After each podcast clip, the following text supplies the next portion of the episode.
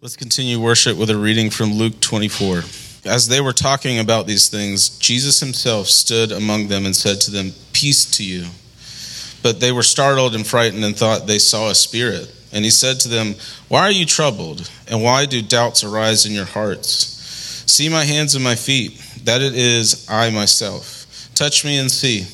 For a spirit does not have flesh and bones as you see that I have. And we, when he had said this, he showed them his hands and his feet. And while they still disbelieved for joy and were marveling, he said to them, Have you anything here to eat? They gave him a piece of broiled fish, and he took it and ate before them.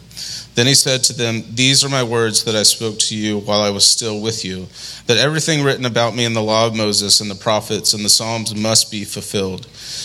Then he opened their minds to understand the scriptures and said to them, Thus it is written that the Christ should suffer and on the third day rise from the dead, and that repentance for the forgiveness of sins should be proclaimed in his name to all nations, beginning from Jerusalem. You are my witnesses of these things, and behold, I am sending the promise of my Father upon you. But stay in the city until you are clothed with power from on high. This is the word of the Lord.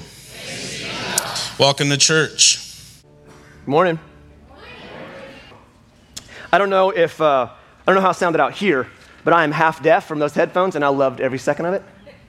Uh, honestly, we, we as, a, as, a, as a group of friends also, man, we're just praying um, that you experience joy in worship more and more.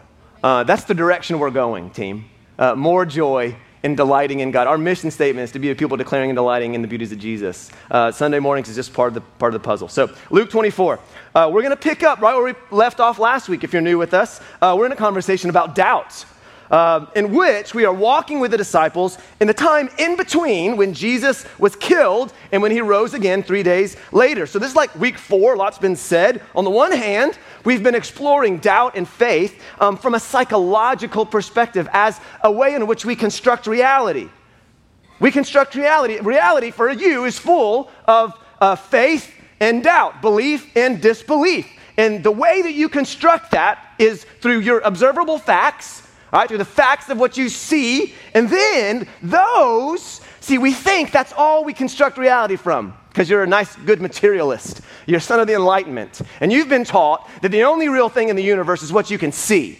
And so we construct reality out of what we can see, but we have neglected the spiritual reality of all of life when we, when we think this way.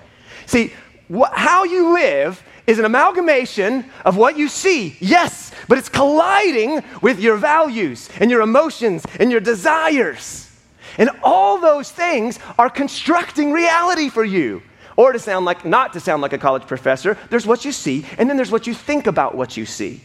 There's the facts, and then there's the wide variety of how you interpret those facts. And how do we interpret those facts? Well, one time I walked in a room and fell on my face. Now, if I think I'm going to walk in that room, I'm going to fall on my face again.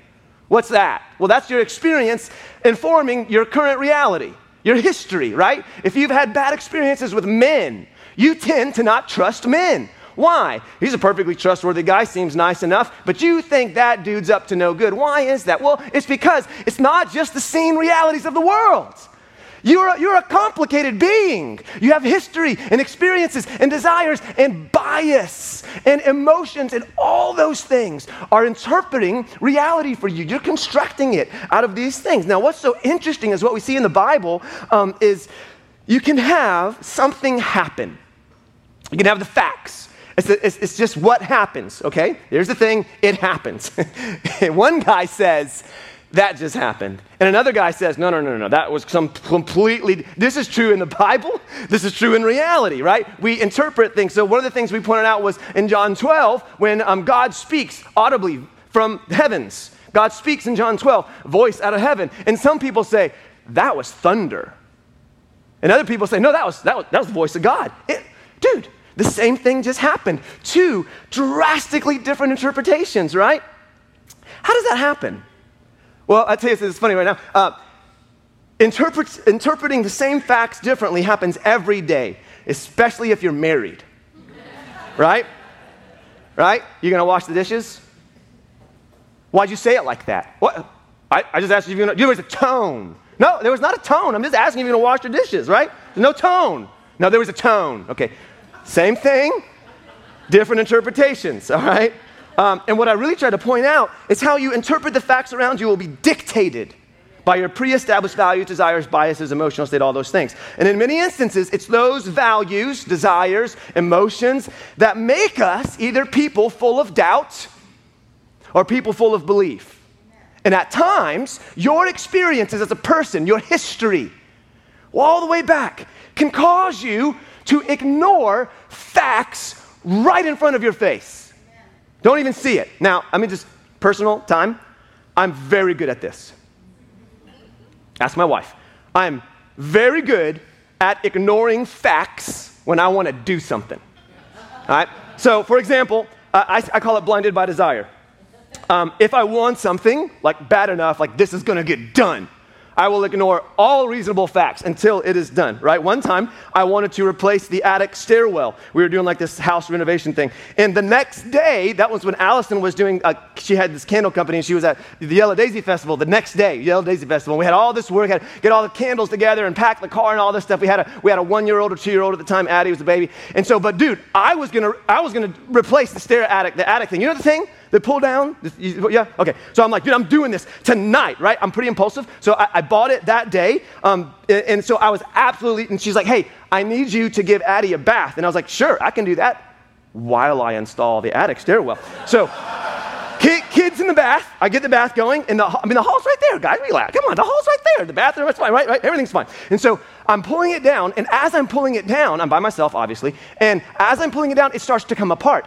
Uh, the part that was still stuck up on the top of the ceiling was um, just like a one by six with the spring attached to it. So, so I have it, and I'm looking at it, and I'm thinking, oh no, like this is not good. I'm in a pickle. I can't ask for help because she's gonna be like, What are you doing? Right? So, so like there's that moment in life when you should realize that this is a bad idea and you should just stop, but it was too late for that, right? So, so I'm looking up and I'm like, okay, I think like it's barely hanging on that, you know, thing. Right? So I think I'm just gonna, I'm just gonna pull it really slowly. So I'm looking, I'm not an idiot, right? So I'm doing it slowly, right? And, and so I see, I see the spring and I'm pulling it, and then wham, thing comes at 60 mile an hour, whack, right in the face, right? And like, in, in my imagination, my feet went up in the air and I went down, you know, uh, smashes me right in, oh, you, there it is. yeah, okay. Yeah, listen, seven stitches later, everything was fine, okay? Addie got a bath by her mom, right? right? We, we went to the Yellow Daisy Festival. She made tons of money, I'm sure. Okay, dumb story. Uh, but a clear example of when all the facts are saying you should probably stop. Dude, you can plow through that, right? All the facts. There's more at play in your person than just facts, y'all. You're a complicated being, right? There's more forces at play than just what we see in the world, Christian, right? The facts are you probably shouldn't drink eight shots of espresso, espresso a day. That doesn't stop me, right? Like, we can easily ignore facts, even when, and, and, when you want something bad enough, if you're ambitious enough, or if you're stupid enough, in my case, like, you just ignore it, plow right through it. So, on the one hand, we've been exploring the psychological reality of faith and belief and how we construct those things. We've been looking at the forces at play that cause you to believe things versus causing you to stop. Like, what in me created a faith that said, I have the time and expertise to change this out? And like, what, what created that faith in me? That was unwarranted faith right? And so all these things are at play in our hearts and lives. Now, on the other hand, we've been walking with the disciples, showing how they struggled through the resurrection, how they struggled to believe that Jesus was actually alive from the dead.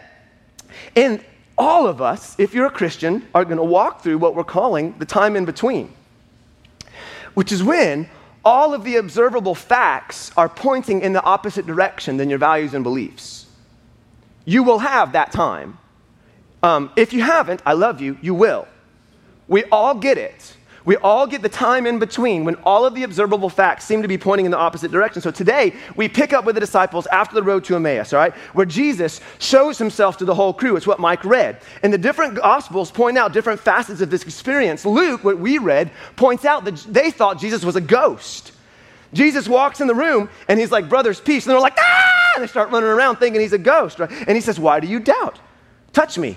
A spirit doesn't have flesh and bones. Do? Y'all chill, y'all chill out, right? And I love how Luke puts it. He says, while they still disbelieved for joy. Did you catch that? What an interesting phrase. Disbelieved for joy and were marveling. When that's going on in their lives, he says, Hey, you guys got any fish? And they watch him eat it, because that's, that's what I, it says that he ate it before them. And I imagine they're just like watching him dumbstruck as he's devouring this. And, but this phrase, disbelieved for joy, uh, see, we, we think joy and faith go together, don't we? Those are like the two things. So if you're happy, you believe things. You guys get that?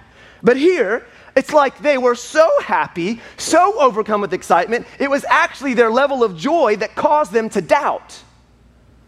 That's a fascinating thing. But if you think about it, it's actually not that weird. We have an idiom for this. It goes like this It was too good to be. Yes, yes. Did you know the goodness of a thing can actually be the thing that causes you to doubt it? Which makes a lot of sense in a fallen world. All right? I, like, some of, us, uh, some of us live, as my friend says, waiting for the other shoe to drop nonstop. Right? So, so often we go around, and if anything good happens, we brace ourselves. You know, this is just an observation. I think many of us live in doubt and despair because, as beautiful as joy is, as much as we want to live it, as much as we long for it in the depths of our hearts, we say joy is too fragile a thing. I've tried joy before. I tried joy once, then he left me with the kids. I tried joy once, then I lost my job, right? And we aren't in this, I think so many of us today, because we live in a fallen world, we aren't trigger shy, we're joy shy. We're shy to give ourselves to joy because we think it's too good to be true, it just won't last, right? I think many of us, y'all, we, at the prospect of true joy filling your life, you shrink away. God couldn't be that good, that present, that involved, that loving in my life. And here with the disciples, death itself, y'all, the single most effective killer of joy in the cosmos is defeated by Jesus, and their hearts can barely catch up. They disbelieve because it's so good, and, and he's like, You're gonna eat that fish? And I imagine that as Jesus is like destroying some mahi mahi in between the bites, he begins to explain the entire Old Testament to these guys. He goes on, he says, You know, Moses and the prophets and the Psalms, all that stuff, yeah, all that stuff's about me. all of it. I'm fulfilling that all that's happened, all that's about to happen, it's about to go down, you know, just like it's written. That's what he says. Just like it's written. Almost as if Jesus is saying, Come on, guys, it's all in the book. Did you not read the homework? It all says that this is going to happen, that I'm going to die. Messiah is going to die. He's going to come back to life, and then forgiveness and repentance of sins is going to be preached to all the nations. It's in the book, guys. And they're all like, "What? No, I don't think so, Jesus. I don't, what book are you reading? He's like, you know, Moses and the prophets and, and all the Psalms. It's all there, it's written. Now, that phrase, Moses and the prophets and the Psalms, is like shorthand for the Old Testament. The Old Testament is just three part um, compilations called the Tanakh or the Hebrew Scriptures, right? And it's uh, the Pentateuch, uh, the prophets, and then the writings. And the writings are the Psalms and the, and the wisdom literature. And these things is a three part collection that makes up the Old Testament. This is a side note. This phrase that Jesus uses is actually one of the reasons Christians today acknowledge that collection as our Scripture, because Jesus did. It's funny, it's interesting as a side note. Here, Jesus is acknowledging the three part collection, Pentateuch, prophets, and writing, as scripture. And so we take our cues from him. And it's why some other um, Old Testament things like Baruch and Judith um, are not and our, Christians don't acknowledge as Old Testament, right? So you'll see shorthand like this in the entire New Testament. Sometimes they'll just say Moses, sometimes they'll say Moses and the prophet, but all of it, every time you see in the New Testament, they're always referring to the Old Testament as a whole, the whole book, right? Now, you see this exact phrase, Moses and the prophets, in another story in Luke 16. It's a very fascinating uh, story, and it surprisingly overlaps what we are talking about with doubt and faith. You want to read it? Yes. Cool. Two people. I love it. I love it. All right. Let's read it together. Jesus said, There was a certain rich man who was splendidly clothed in purple and fine linen, and who lived each day in luxury at his gate. At his gate, sorry, lay a poor man named Lazarus who was covered with sores. Um, just stop real quick. Uh, this is the only uh, parable, I think, that in which anyone is given a name. Uh, in all of Jesus' other parables, no one is given a name. In this one, there's a man named Lazarus. It's fascinating. Makes you wonder is this parable? Is this something that Jesus observed? as he could observe it. So, as Lazarus lay there longing for scraps from the rich man's table, the dogs would come and lick his open sores. Finally, the poor man died and was carried by the angels to be with Abraham. The rich man also died and was buried, and his soul went to the place of the dead. There in torment, he saw Abraham in the far distance with Lazarus at his side. So the poor man goes up, rich man goes down. The rich man shouted, Father Abraham, have some pity. Like that line. Send Lazarus over here to dip the tip of his finger in water and cool my tongue. I am in anguish in these flames. But Abraham said to him, Son, remember that during your lifetime you had everything you wanted. Sounds like an American. And Lazarus had nothing. So now he is here being comforted, and you are in anguish. And besides, there's a great chasm separating us. No one can cross over to you from here, and no one can cross over uh, to us from there. Then the rich man said, Please, Father Abraham, at least send him to my father's home, for I have five brothers. And I want him to warn them so they don't end up in this place of torment. So that's nice. This is like this retroactive evangelistic impulse in this guy. But Abraham said, Moses and the prophets have warned them. Your brothers can read what they wrote.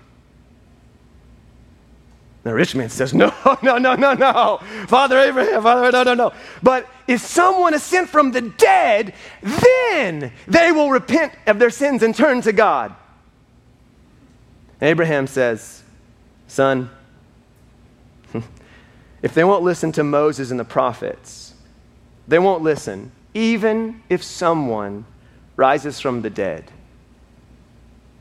Selah. Yeah. So here, Jesus is pointing at the very thing we've been saying.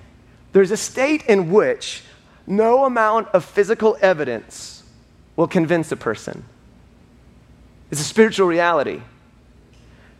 He's saying someone could come back from the dead in front of your face and you would find a way to rationalize it and stay in your sins.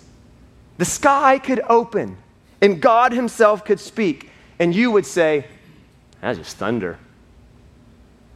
Someone could pray, Lord, stop the rain. And you see the clouds split, and it rains on your right and on your left. And you're going to say, well, That's some crazy Georgia weather. Am I right? Right? I think of when I was sitting with this this week, you know those movie sequences where like someone's trying to get someone's attention behind like other characters' back and they're doing everything they can do and the character is just missing it? I just got the strong sense that that's God and you in many in, for someone in here. God's doing everything he can do to get your attention and you're just missing every sign. You know, Jesus understood that the Father was always working. Jesus seemed to have the idea that all the time, God's doing something. And me too. He, Dallas Willard calls it a God saturated world. And I think some of us don't have eyes to see it. I think you have to realize right here that Jesus is pointing to something deeper inside you that causes you to rationalize and ignore and dismiss, even when God may be going out of his way, like breaking the natural law to get your attention. Even if someone rises from the dead, he says, they won't believe. Fascinating, isn't it? And the second thing I see in this passage is apparently the thing you need, the thing powerful enough to cause you, to jar you out of your sins and cause you to repent and step into life is in your hands. Jesus seems to think that the scriptures themselves are powerful enough to redeem and save, to jar you, to wake you up out of death, to cause new life to burst forth in you.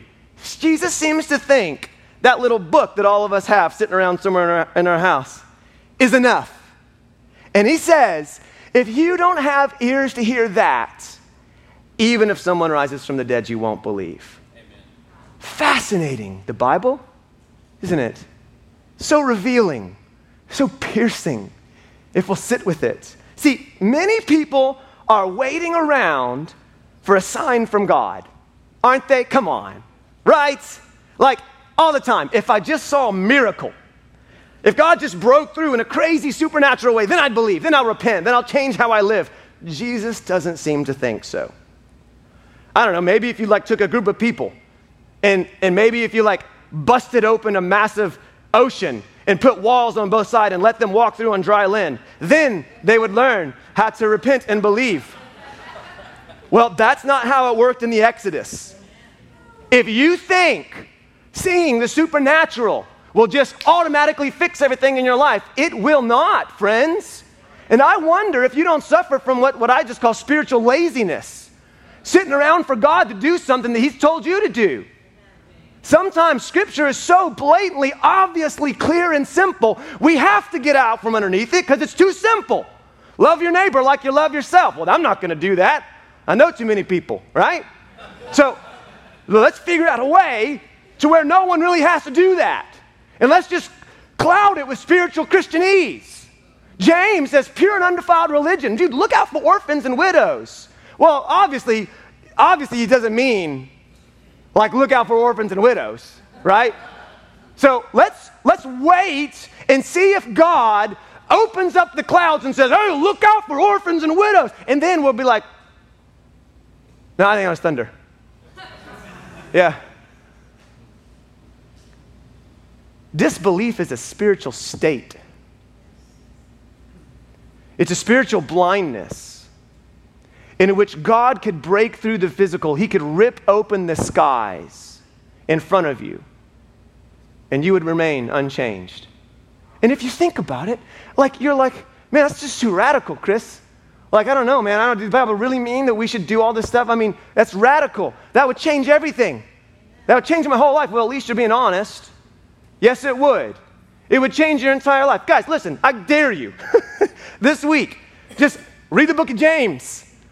Open up to any chapter in the New Testament and then ask yourself, what if I actually did this?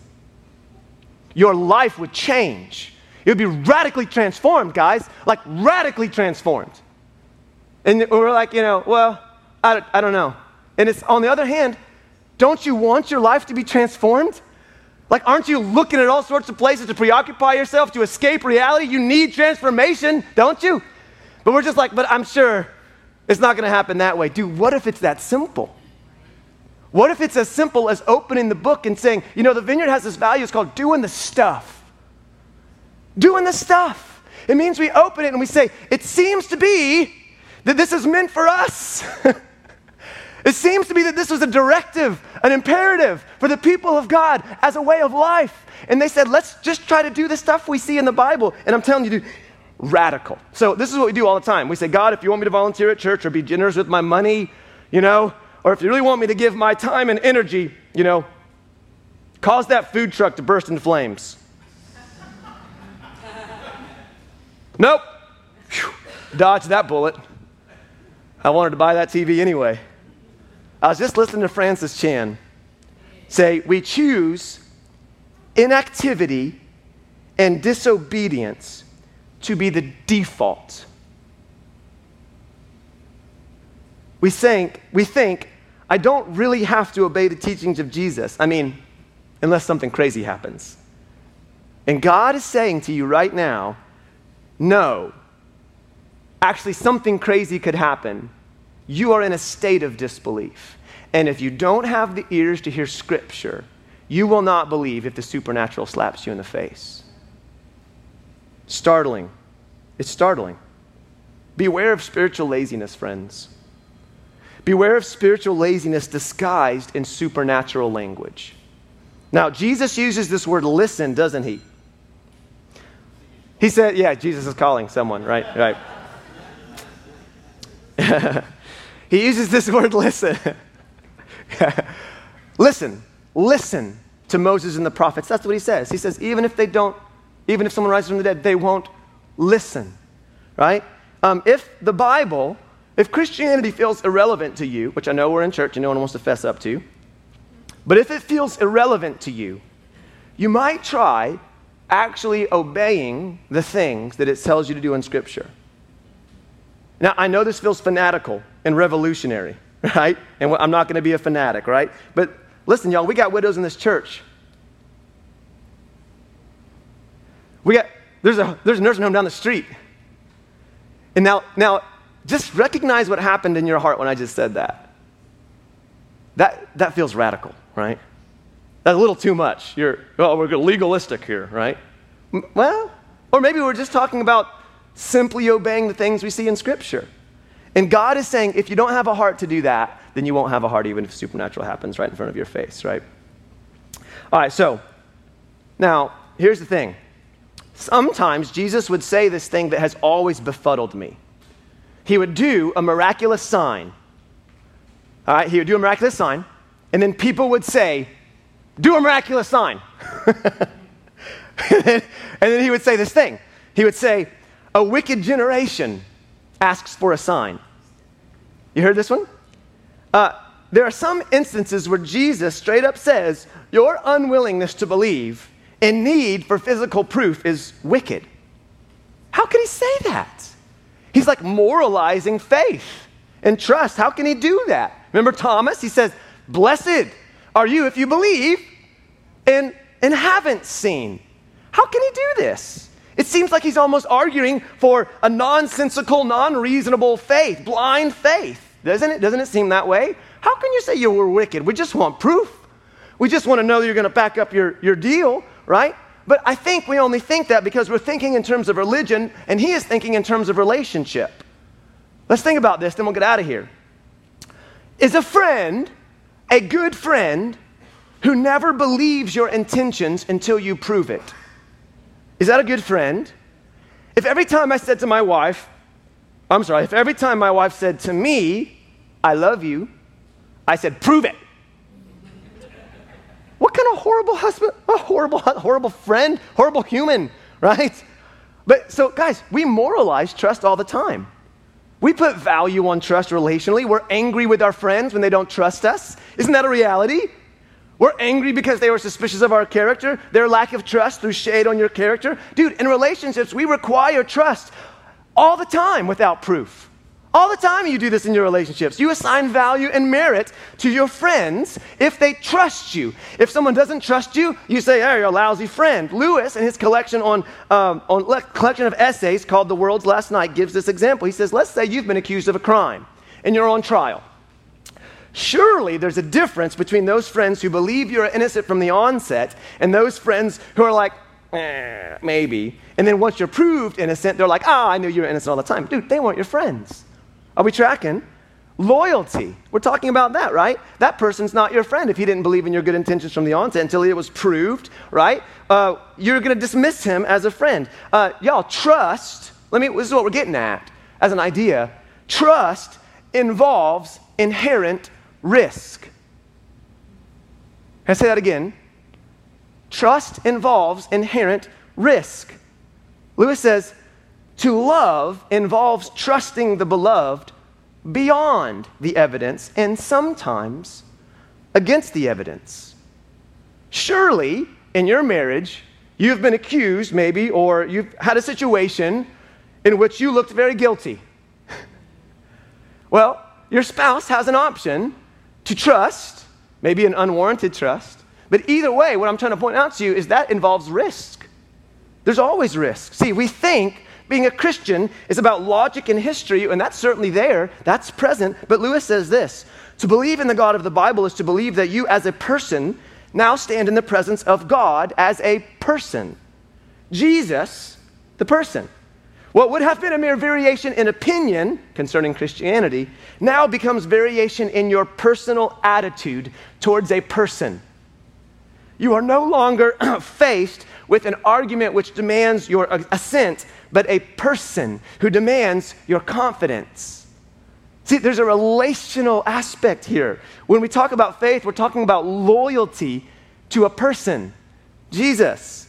Think of the epic journeys. Think of the epic stories that we, listen, that we watch and listen to cinematically, where loyalty between friends is the thing that makes or breaks the trip.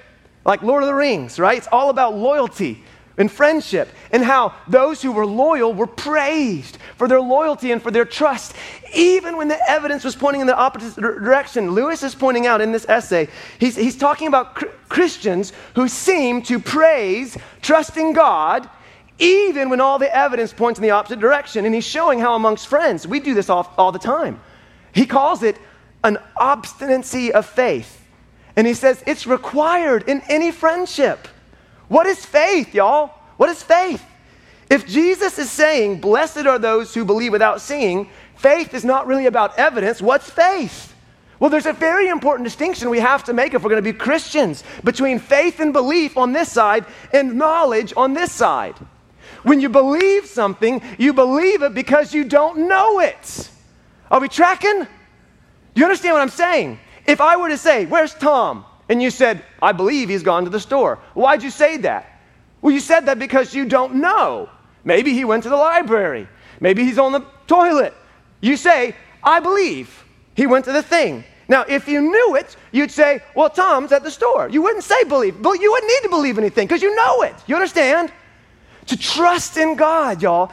John Wimber said, You spell faith R I S K. There is inherent risk in any relationship and with our trust in God. The letter of Hebrews defines faith as this substance of things what? Hoped for.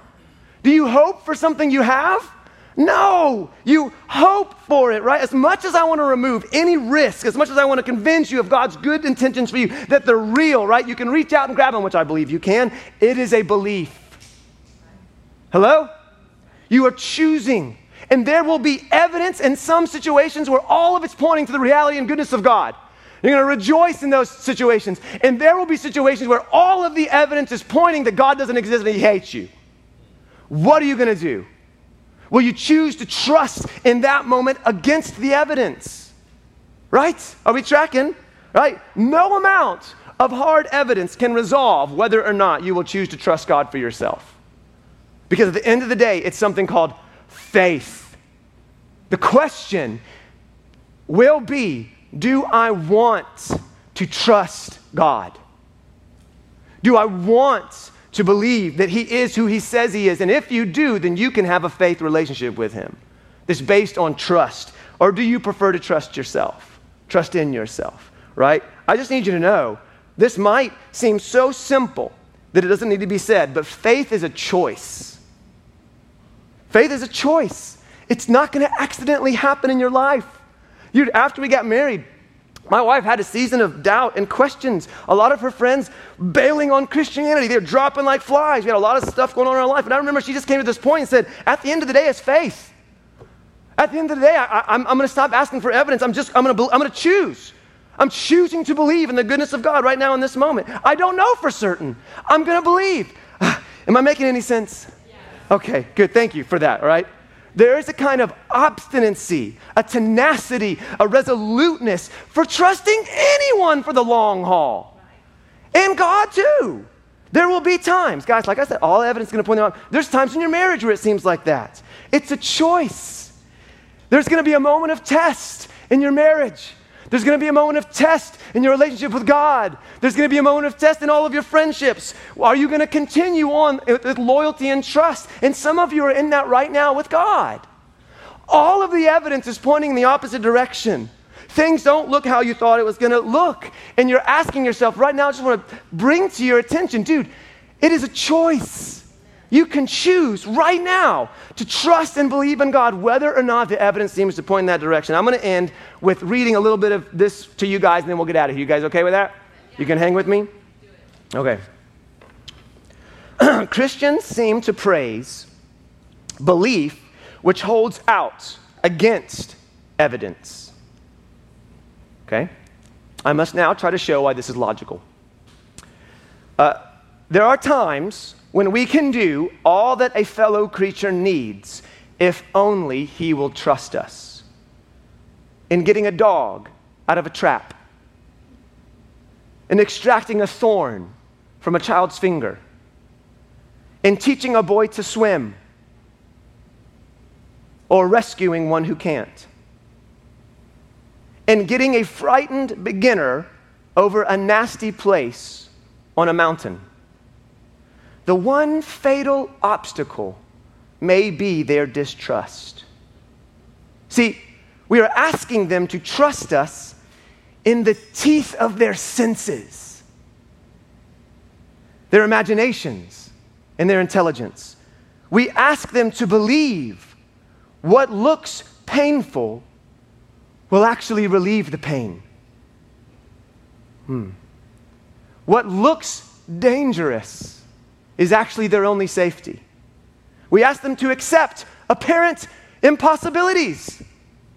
That moving the paw further into the trap is actually the way to get it out. That hurting the finger very much more will stop the finger hurting. That water, which is obviously permeable and will rest, will resist and support the body, that holding on to the only support within reach is not the way to avoid sinking. That going to a higher, more exposed ledge is the way not to fall. To support all these incredibilia, we can rely only on the other party's confidence in us. A confidence certainly not based on demonstration, admittedly, shot through with emotions, and perhaps, if we are strangers, resting on nothing but such assurance as the look of our face and the tone of our voice can supply, or maybe for the dog, our smell. Sometimes, stay with me, sometimes, because of their unbelief, we can do no mighty works. But if we succeed, we do so because they have maintained their faith in us against apparently contrary evidence. No one blames us for demanding such faith. No one blames them for giving it. No one says afterward, What an unintelligent dog or child or boy that must have been to trust us. If the young mountaineer were a scientist, it would not be held against him that when he came up for a fellowship, that he had once departed from Clifford's rule of evidence by entertaining a belief with strength greater than the evidence logically obliged him to. As I was preparing this week, I could not shake the feeling that many of us are right there with God. You are in a place in life where God is asking you to trust Him in a way that you have not trusted up, up until this point, and it feels to you terrifying. It feels full of risk. It's shot through with emotions. And God is asking you right now will you trust me even when it hurts? Will you trust me when the pain seems to be coming from my own hand? Will you endure and trust that I have good intentions for you, even when I'm asking you to do things that you think will hurt you, that you think are exposing you to, to risk? You think this, is, this will never work. I'm never going to be, I won't have enough money if I give this money away. I, I won't, what, what, if, what if I get too known? What if people actually figure out how messed up I am? I can't be vulnerable right now. Do you understand the dynamic I'm getting at? God is asking some of you to take risks, to be vulnerable in things, to trust Him in areas that it doesn't seem like it's going to work out, where the evidence may be pointing in the opposite direction. For some of you in this room, maybe it's just the fact that Jesus loves you. Maybe that belief alone feels so risky and vulnerable that you say, There's no way. And dude, today, right now, you can choose to believe the intentions of God are true, even when the evidence seems to point the opposite, even when your life is falling apart, even when you're looking around and everything is saying, God doesn't love you. He's, let, he's abandoned you. Dude, faith is a choice. It's a choice. In that moment, I think so many of us are right here. We're on the precipice of trusting God for something beautiful to happen in our life, and we're too scared to do it. We think if I believe Him right now, what will happen? I'm, I'm, gonna, I'm gonna fall apart. What if He leaves? What if they leave? What if the church crumbles? Dude, are you feeling me? There's, there's something that we, we have such a risk averse nature in our nation. We're not willing anymore to take risks, even on people. Maybe, uh, you guys, I think some of us are there, man. I'm sorry, get off my notes. Let me get back to it. Dude, maybe for you, it's jumping into relationships. Maybe it's getting, maybe you got burned at your last church and you're like, I'm never gonna do it. Maybe it's living generously with your money. But y'all, every single one of us has a next step with God. And you may be sitting on obedience from 10 years ago. Thinking, I, I, I believed 10 years ago and I trusted and I took risks. And dude, maybe for some of you, it's just like, dude, get the book out and read it, man. Like maybe that's the risk right now. Pretty low stakes. You're just not doing that. You don't spend time with God. Maybe it's as simple as like taking that little step of faith, right? Maybe it's getting, maybe it's praying for your kids. Maybe it's parenting in a way that glorifies God. All of us have a next step. And I think some of us are paralyzed because we are too afraid if we take that step, it will expose us to risks. And I'm going to tell you something, it will.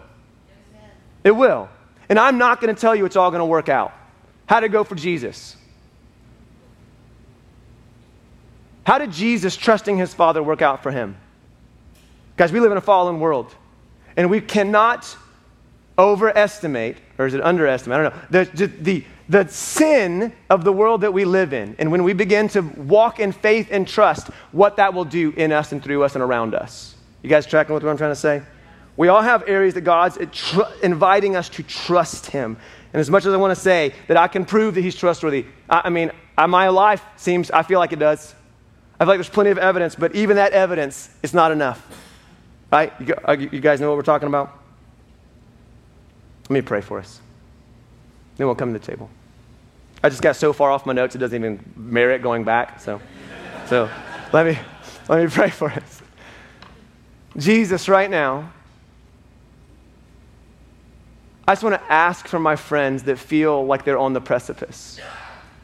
I want to ask right now for my friends that are feeling like their life is, is teetering on an edge and they're looking down and it's utterly terrifying.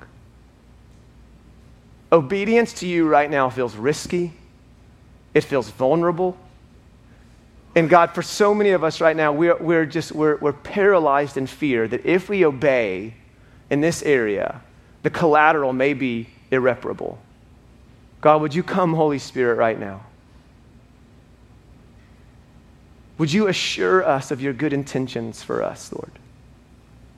God, I pray right now that we would remember that your goal, your mission, where, where this place is, where this whole story is ending, is with the renewal of all things. The renewal of all things, man. Any cost we may uh, endure in this life, you say you'll get a hundred times over. Lord, where this story is going is the end of injustice the end of tears, the end of pain. God, what you promise is, is that one day you will make right all that's wrong in the earth. And God, would you begin to do that right now in our own hearts? God, would you begin to convince us um, that you have good intentions for us? And I pray, God, that you would call people into and faith today. I think just the prayer for us today, guys, in this moment is I believe, help my unbelief. And if you're there, I just want you to open up your hands before God. I believe, help my unbelief. Man, we all have steps to take. God, would you right now reveal to us what is the next step in our hearts and lives with our journey with you? What is it, God?